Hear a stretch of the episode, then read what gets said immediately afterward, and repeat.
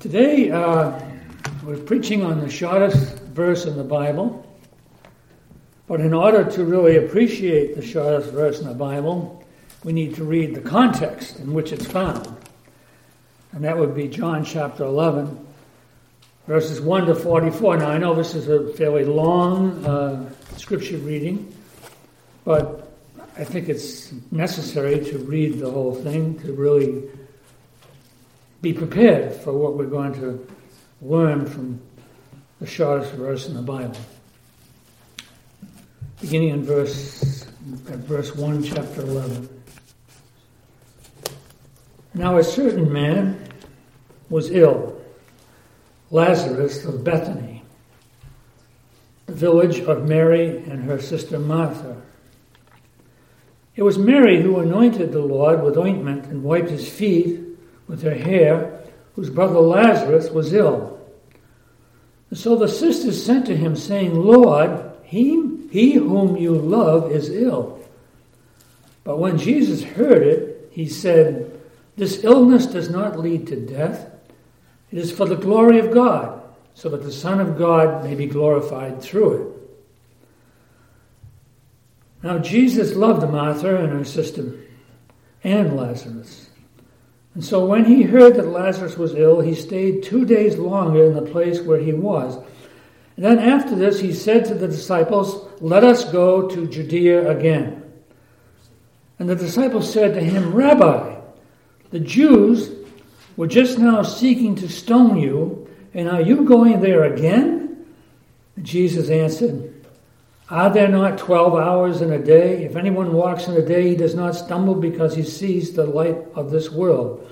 But if anyone walks in the night, he stumbles because the light is not in him.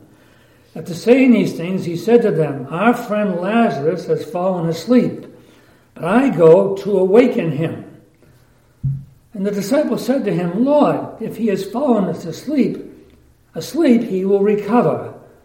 Now Jesus had spoken of his death, but they thought that he meant he was taking rest and sleep. Then Jesus told them plainly, Lazarus has died. And for your sake, I am glad that I was not there, so that you may believe. But let us go to him. And so Thomas, called the twin, said to his fellow disciples, Let us also go, that we may die with him. Now, when Jesus came, he found that Lazarus had already been in the tomb four days. Bethany was near Jerusalem, about two miles off, and many of the Jews had come to Mary and Martha to console them concerning their brother. So when Mary heard that Jesus was coming, she, she went and met him. But Mary, Martha, so when Martha heard that Jesus was coming, she went and met him. But Mary remained seated in the house. Martha said to Jesus, Lord, if you had been here, my brother would not have died. But even now I know that whatever you ask from God, God will give you. Jesus said to her, Your brother will rise again. And Mary said to him, I know that he will rise again in the re- resurrection on the last day. Jesus said to her, I am the resurrection and the life. And whoever believes in me, though he die, yet shall he live. And everyone who lives and believes in me shall never die. Do you believe this? And she said to him, Yes, Lord, I believe that you are the Christ, the Son of God, who is coming into the world. And when she had said this, she went and called her sister Mary, saying in private, The teacher is here, and he's calling for you. And when she heard it, she rose quickly and went to him. Now Jesus had not yet come into the village, but was still in the place where Martha had met him. When the Jews who were with him, with her in the house, consoling her, saw Mary rise quickly and go out, they followed her, supposing that she was going to the tomb to weep there. Now, when Mary came to where Jesus was and saw him, she fell at his feet, saying to him, Lord, if you had been here, my brother would not have died. When Jesus saw her weeping, and the Jews who had come with her also weeping, he was deeply moved in his spirit and greatly troubled. And he said, Where have you laid him? And they said to him, Lord, come and see. Jesus wept. And so the Jews said, See how he loved him. But some of them said, Could not he who opened the eyes of the blind man also have kept this man from dying? Then Jesus, deeply moved again, came to the tomb. It was a cave, and a stone lay against it. And Jesus said, Take away the stone, Martha, the sister of the dead man. The sister, take away the stone. Martha, the sister of the dead man, said to him, Lord, by this time there will be an odor, for he has been dead four days. And Jesus said to her, Did I not tell you that if you believe, you would see the glory of God? So they took away the stone. Jesus lifted up his eyes and said, Father, I thank you that you have heard me. I knew that you always hear me. But I said this on account of the people standing around, that they may believe that you sent me. And when he had said these things, he cried out with a loud voice, Lazarus, come out. And the man who had died came out, his hands and his feet bound with linen strips, and his face wrapped with a cloth. And Jesus said to them, Unbind him and let him go. May God bless this reading of his word to our hearts today as we look into this one verse. John 11 35. Jesus wept.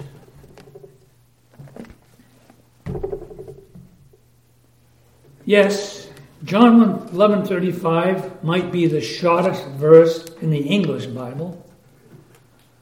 But for those who want to know the heart of God, the words Jesus wept are among the greatest words found in the Bible. Lazarus was a member of a family that was greatly loved by Jesus. And when Jesus arrived at the scene of mourning for Lazarus' death, the sisters, Mary and Martha, brought their grief to him. Mary fell at Jesus' feet weeping, John records. And when Jesus saw her weeping, and the Jews who had come with her also weeping, he was deeply moved in his spirit, and he was greatly troubled, we are told in John 11 33. Jesus' reaction Sorry, I missed my place there. Jesus' reaction shows us that God cares. He cares about our sorrows. He did not look on disinterestedly or professionally, but he cared as Mary grieved. He was deeply moved in his spirit and he was greatly troubled. Jesus' reaction shows us that God cares. He cares about your sorrows and my sorrows. And Jesus, as I say, was deeply pierced in his heart. One commentator says, so deeply did Jesus enter into the wounded hearts and sorrows of people that his heart his heart was wrung with anguish. In this, Jesus manifests God in the flesh, who cares about his people. We see this in the Psalms where David said, The Lord has heard the sound of my weeping. And also in the Psalms, it says, He does not forget the cry of the afflicted. So the question is does, does it matter?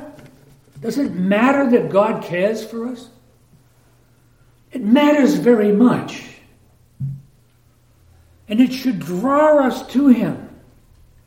Now, many people struggle with the truth about God that they find hard to accept. Uh, things like His sovereignty, uh, things like His wrath against sin, but what a difference it makes when we realize that our sovereign, holy God cares about you and He cares about me as His children. Now, I have learned over the years as a pastor that there are people who pay little attention sometimes to your teaching until they realize that you care about. This realization that you actually care about the people, it's not just a job, it's not just a profession, but you are invested in their, their joys and their sorrows, this realization changes everything in the relationship. They want to learn what you have to say for them to grow in their faith.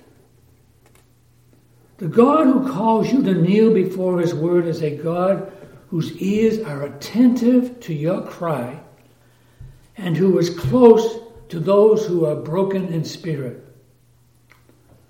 Christ's groaning at the scene of sorrow in Bethany ought to draw us near to Jesus and to God the Father in prayer, realizing how much they do care about you as an individual, how much they care about you and your family, how much they care about your church family, how much Jesus and the Holy Spirit and the Father care about this very church. As long as it preaches the gospel and follows the Word of God. One Bible commentator says questions are raised about what actually aroused Jesus' emotions here in this passage. This issue is complicated by the fact that the words describing Jesus' feeling is generally used to express a spirit of sternness or even anger. It is not just that Jesus was troubled, but that he was indignant. Jesus was not merely saddened, but he was outraged at the scene before him. Our best guide to understand Jesus' attitude is his own statement of what was on his mind when he arrived. Jesus did not demand uh, an answer to the question like, What are you folks doing here? or What is wrong with you? Instead, he asked this question Where have you laid him? This shows that it was the fact of Lazarus' death that burdened his soul. It is death itself that rouses Jesus' anger. Jesus' emotion is the revulsion of everything that is in him against the power of death. Now, we often see Jesus depicted in works of art as almost passive, almost aloof. But as Jesus approaches the grave of his friend to wage warfare against death, he comes with passionate zeal. No warrior, one writer says, ever waded into his enemy ranks with greater ferocity than Jesus did in warring with death. When Jesus looks on death, he sees the wreckage caused by sin and he sees the fingerprints of his hated enemy, Satan himself. This reminds us that even though Christians possess a glorious hope of resurrection, we are not therefore indifferent to the outrage that is death. Jesus was not unaffected by, the, by Lazarus' death. Christians should feel no differently. When we fight against death with our serving hands, with our tearful prayers, with our gospel witness, we are waging holy warfare under the banner of Christ.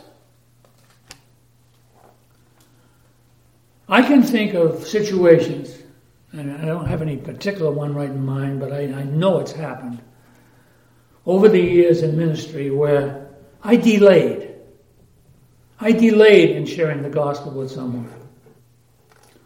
Uh, it wasn't convenient. Uh, there were other things going on. I was too busy.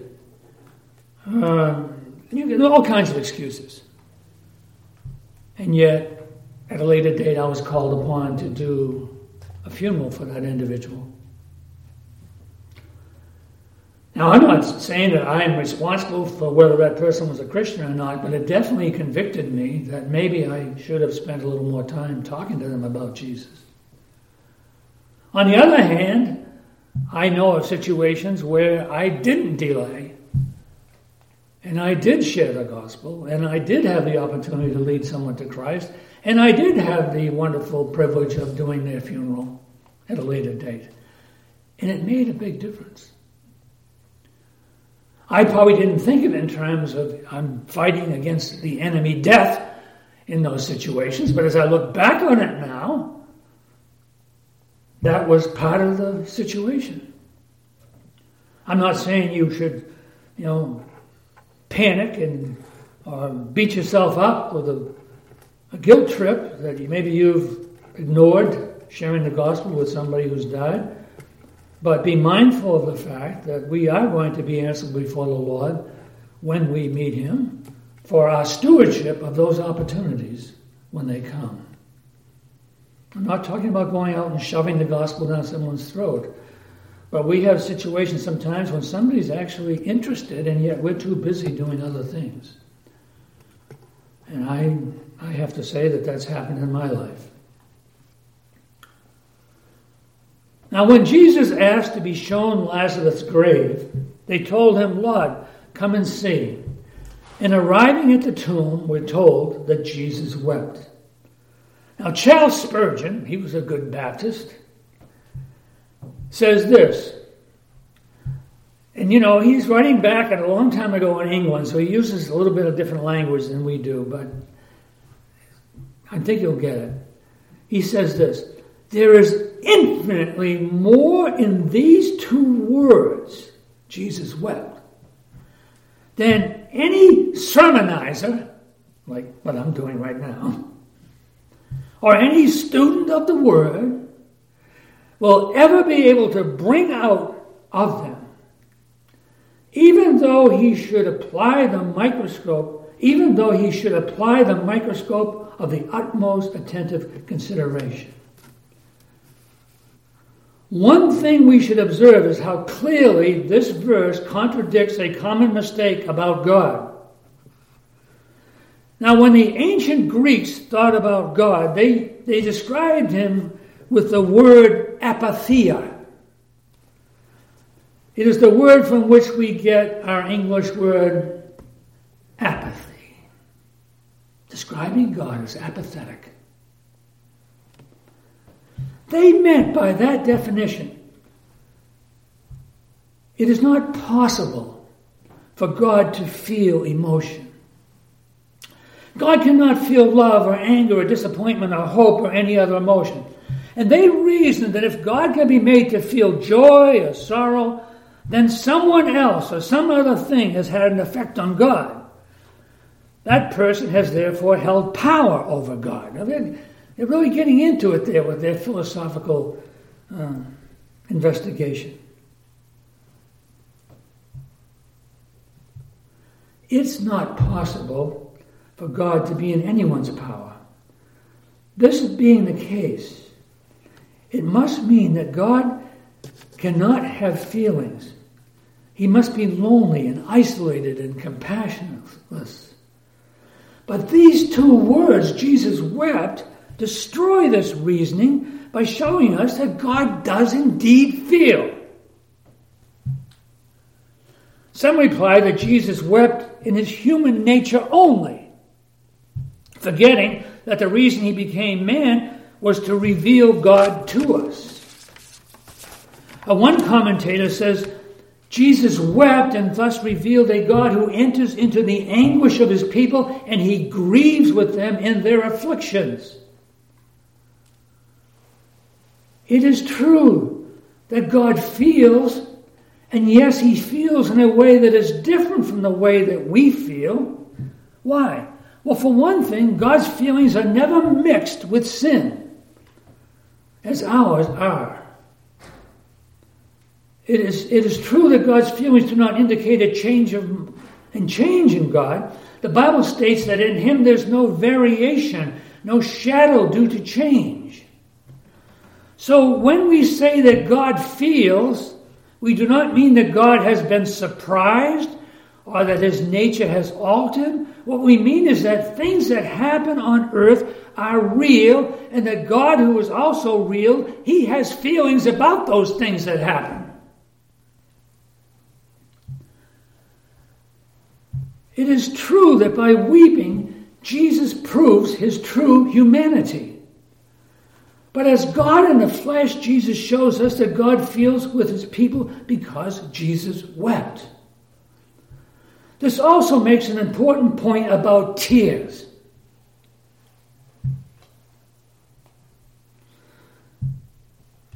Since Jesus possesses a true humanity, indeed a perfect humanity, and since Jesus wept, we should not be ashamed of doing the same thing.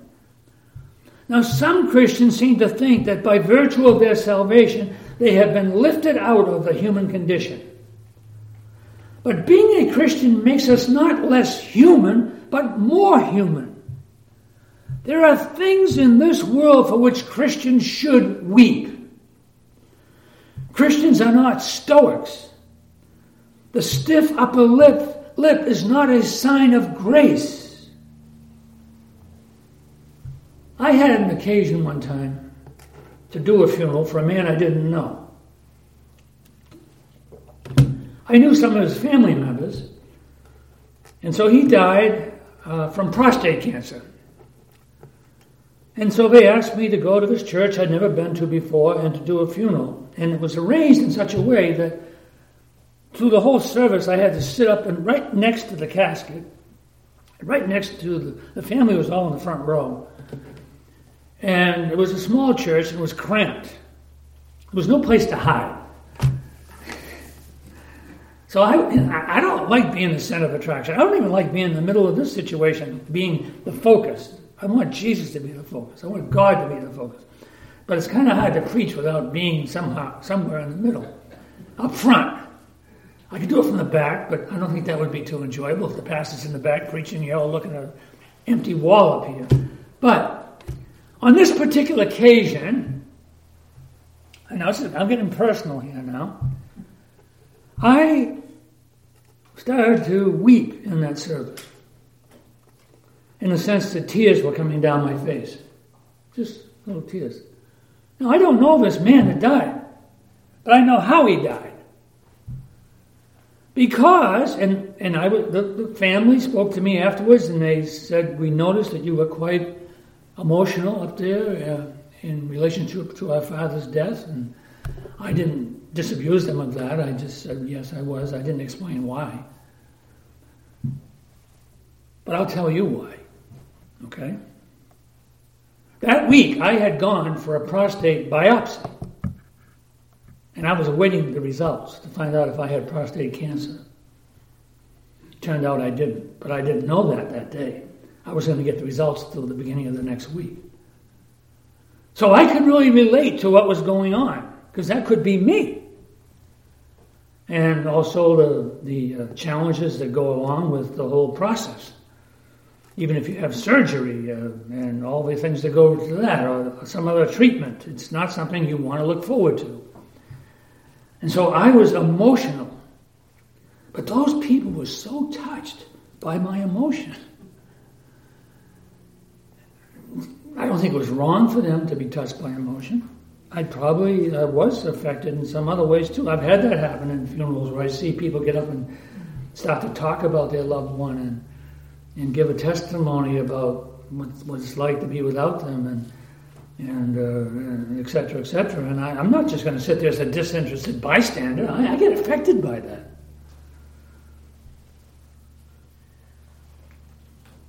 It's been said there's nothing unworthy of a child of God in tears. Even the Son of God could weep. It shows us, above all, that the Savior in whom believers trust is a most tender and feeling Savior. He knows what we go through, and He can be sad about it. How impoverished we would be if the Bible did not contain this shortest verse Jesus wept.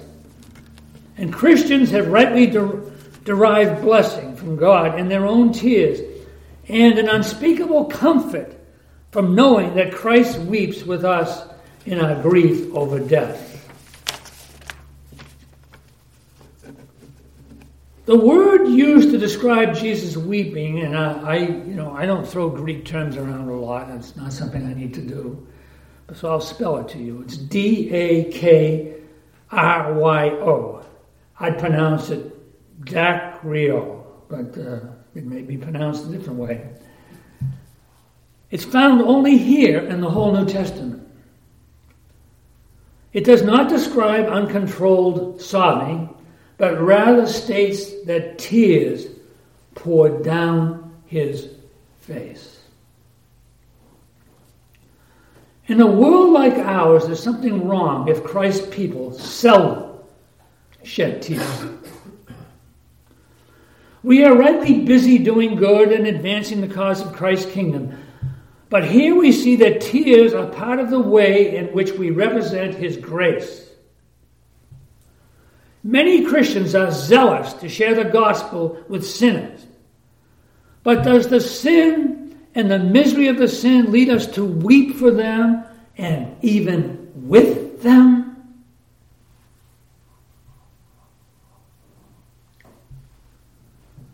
Lazarus' grave spoke to Jesus of the whole ruinous complex of sin in our world, and he wept. If we have his heart for the world, we will weep for and we will weep with the world as well. Could it be that Christ's love for the lost a broken-hearted love that feels and weeps is the missing ingredient in our witness of Christ's gospel. Now, weeping itself is not the answer, but possessing the heart of Jesus, a heart that is able to shed tears, is essential to our ministry of His grace to the world to our neighbors and to our own family members, and especially to our children. John notes that the Jewish onlookers were impressed by what they saw in Jesus. They exclaimed, See, see how he loved him. 1136. This is another reason why Jesus was angry at Lazarus' death and why he wept at the tomb because he did love Lazarus. He cared about Lazarus. And Jesus' tears show us that God cares and God feels. And also that God loves. God loves his people. And this is why he cared about Martha and Mary's anguish. He loved them. Jesus' love for Lazarus was not ended by death. It has been said Christ's love to his own will follow them even to their graves. When you love someone, you rejoice at that person's joy and you grieve for his or her grief. Love always shares and always participates in feelings. This should encourage us in our ministry to one another. But how much better is the ministry of God's love? Too many people, even Christians, are angry with God when troubles come. But God is not the problem be- behind our grief. God, in His love, is the answer to which we should turn Jesus did not begin to love Mary and Martha when he grieved with them. His love for Lazarus did not start with his tears, but it was when he grieved and when he wept that the people saw how much he loved them. Let us admit that if this account ended at John 11:35 with the with the words Jesus wept and that was the end of it all, then Jesus would not be much of a Savior. What if Jesus had wept at the tomb and then just took off? We might admire him and we might even love him, but we would not be able to entrust our destiny into his hands. Yet Jesus was not finished. He did not leave. And this reminds us that we should do more than just sympathize with the weak and the afflicted. We should do what we can to help them in their need. But while our help may eventually fail, Jesus' help does not fail. He had not arrived too late to help dead Lazarus. His tears were not the end of his ministry, but the beginning. He came to the tomb not merely to exercise his heart, but to extend his saving power in the most dramatic fashion possible. Jesus silenced his critics by raising Lazarus from the grave. When Jesus says, Lazarus, come out, the man who had died came out. But even the resurrection of Lazarus was not his fullest answer to the criticism. For within days, Jesus would do what? He would enter Jerusalem to do a greater work for his people. And he had spoken of this in his parable of the Good Shepherd, where he says, I am the Good Shepherd. And what does the Good Shepherd do? The Good Shepherd lays down his life for the sheep. And later he said, Greater love has no one than this, that someone would lay down his life for his friends. When the Apostle John wrote his first epistle, he named the cross as the greatest proof of God's love. In this is the love of God was made manifest among us, that God sent his only Son into the world so that we might live through him in this is love, not that we have loved God, but that He has loved us and sent His Son as the atoning sacrifice for our sin. It is there, right there at the cross, that we can echo the words of Jesus at Lazarus' tomb, only now saying, See, see how he loved us.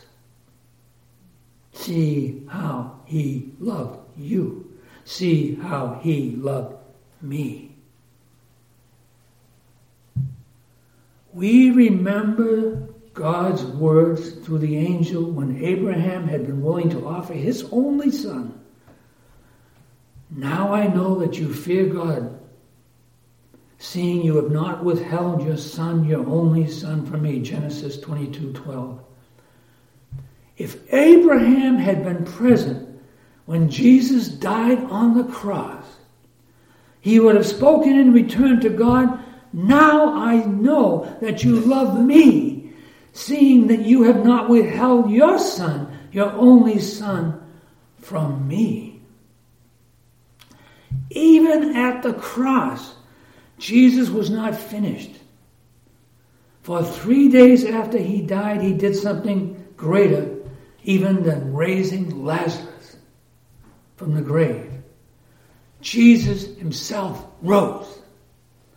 He rose from the dead, our sin having been conquered by his blood, and death now conquered to the resurrection life he gives to us.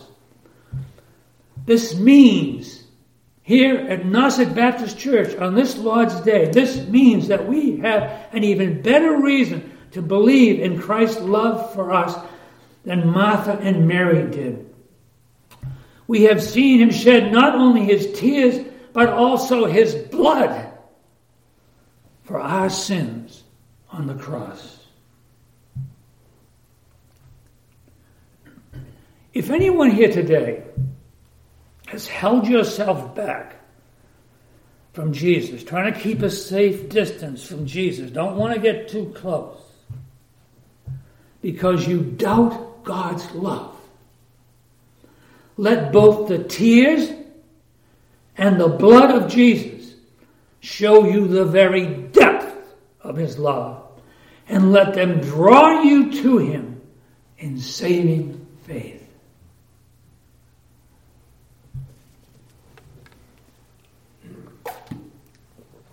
It has now been almost 2,000 years since Jesus died and rose again. And people, people are still dying and people are still weeping. But Jesus is not finished yet. Even now, ascended into heaven, he looks down with sympathetic eyes, sharing our sorrows upholding us by his love. Hebrews 4:15 cites this as a mighty reason to pray. It says, "For we do not have a high priest who's unable to sympathize with our weaknesses, since Jesus has lived and wept and died to this very world." But the day is coming when Jesus' victory will be complete. For when history has served its purpose, the ultimate purpose of history, by gathering all of Christ's precious flock, Jesus will return in power and glory. The Bible ends with a world made new in the final coming of its King. Revelation 21 3 to 4.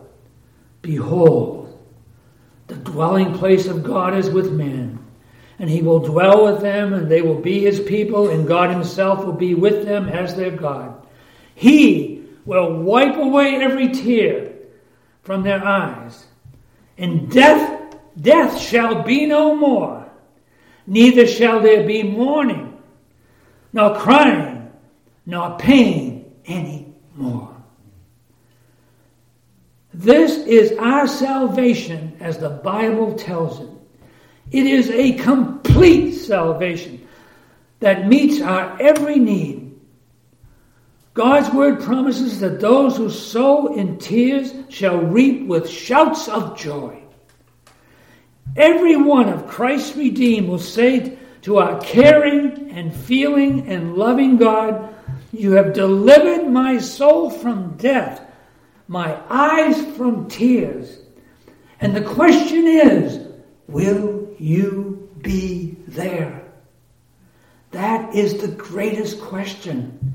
The question is not whether or not you will weep or whether or not you will die in this world. We all will.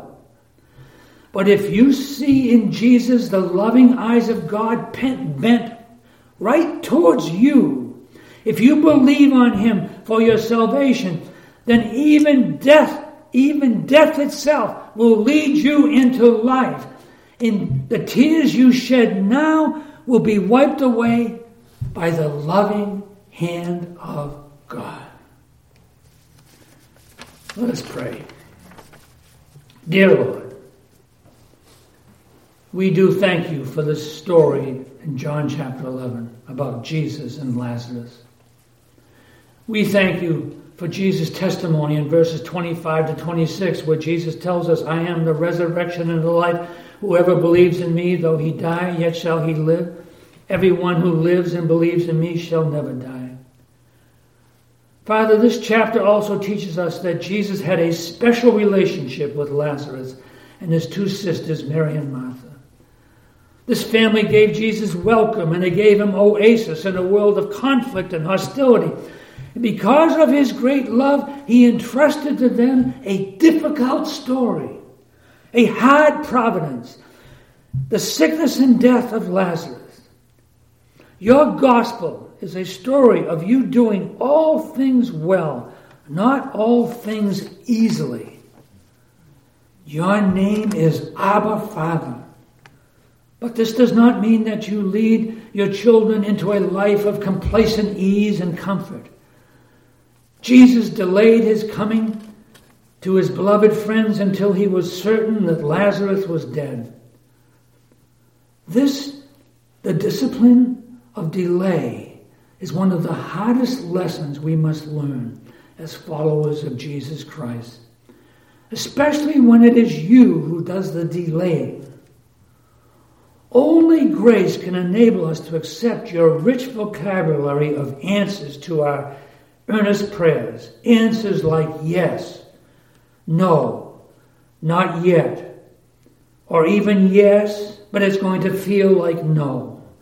Because we trust that you are able to do more abundantly than we ask or think. The more deeply we know and the and walk with Jesus, the more readily we accept your glory as our greatest good, even when it looks like such a momentary bad. As the resurrection and life of Jesus as is already writing better stories than we can ever, ever write. Martha and Mary would soon find this to be true and so shall we. Amen and amen.